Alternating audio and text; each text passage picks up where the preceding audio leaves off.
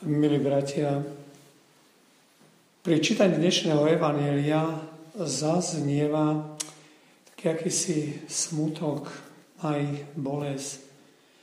Svetý Jan, očitý svedok Ježišovho života nám oznamuje, že Ježiša opustili mnohí z jeho učeníkov, viac s ním nechodili, čiže ho odmietli čo bolo príčinou toho odmietnutia?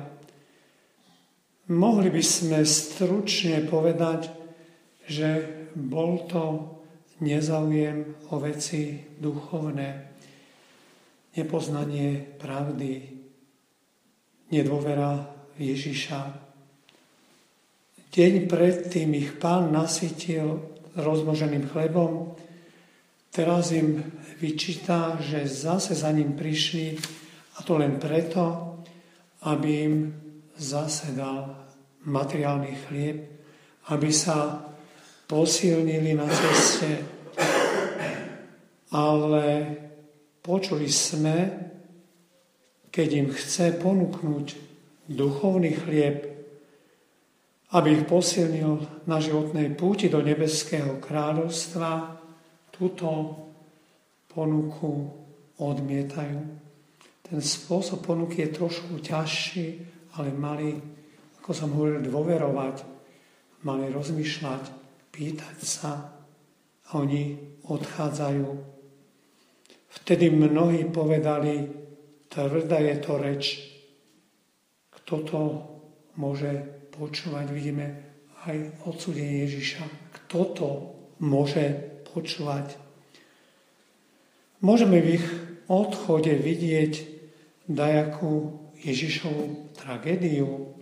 Myslím, že nie, lebo Boh neprežíva tragédie. Boha tragédie nie sú. Boh je absolútna pravda, poznanie. No, predsa pocitil Pán Ježiš smutok. Vieme, že evanilium je nadčasové, a ako by bolo napísané len pre dnešnú dobu, keď sa začítame, tak je pre nás nasmerované. V cirkevných matrikách je zapísaných množstvo pokrstených, ale v skutočnosti už Ježiša dávno opustili, sami to cítia Jeden pán napísal na faru, žiadam, aby ste ma vyškrtli z vašej církvy. Písal z vašej, nie z tej církvy, do ktorej som sa ja narodil, ktorej som ja poznal Boha.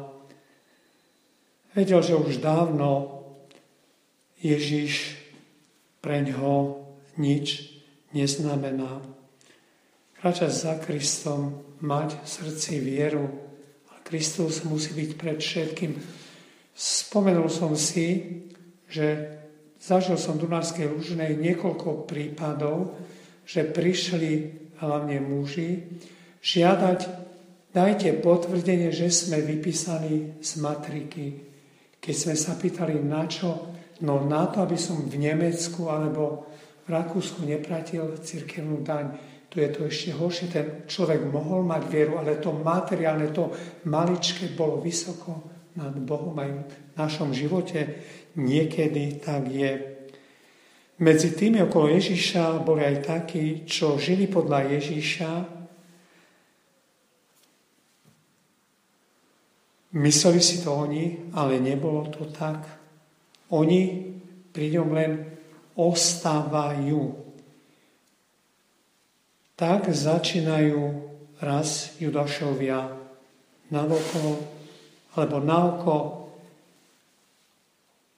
veľkí ctitelia a nakoniec zradcovia. Ježiš o nich sucho hovorí, bolo by lepšie, keby sa nenarodili. A taká tretia skupina, najväčšia okolo Ježiša, Predstavuje ju Peter a jemu podobný. nie, že by odmietli Ježiša, ale v mnohých veciach, aj keď s ním chodili, nechápu ho. Do tej skupiny patrí nepochybne aj väčšina z nás. Pán Ježiš nám dnes akoby položil otázku, chcete aj vy odo mňa odísť? A utechou dnešného Evanelia je nám Petrova odpoveď. Peter nehovorí, pane, ako môžeš sa vôbec na to pýtať? To je predsa tak jasné, že my zostaneme, my predsa vieme, že máš pravdu, my žiadne pochybnosti nikdy nemáme. Keby to tak Peter odpovedal, nebolo by to mnohokrát o nás. My vieme, čo sú nejasnosti, vieme, čo sú pochybnosti, často to prežívame. My toľko veci nechápeme, je mnoho novod, aj dnešnej církvi, ktoré sú nám, hlavne nám starším, nezrozumiteľné. Ale to je dôležité. Peter odpovedá na otázku otázkou. Pane, ku komu by sme išli? My žiadnu inú a lepšiu cestu ako s tebou nepoznáme.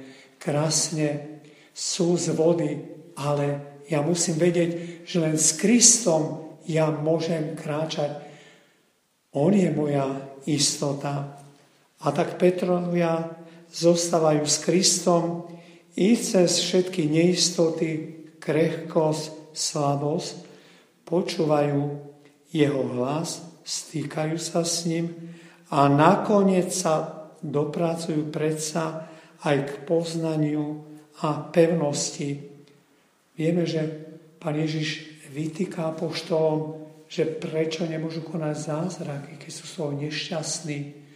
Preto, lebo nemáte vieru, vaša viera je tak malá. A počuli sme v prvom čítaní, Peter koná zázraky. Vidíme, tá viera musí byť veľmi silná, aj keď bol slabý, aj keď tápa. Milí bratia, človek musí premôcť seba a spojiť svoj život so životom Ježiša. Ježiš nesľubuje, že nás ľahko urobí šťastnými v každej životnej situácii aj tu na zemi. A preto ho niektorí odmietajú. Nechcú sa zrieknúť svojich hriechov, svojej zaslepenosti.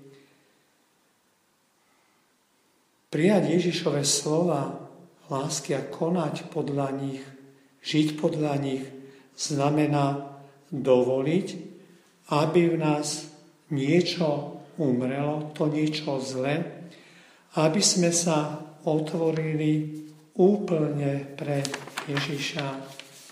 Amen.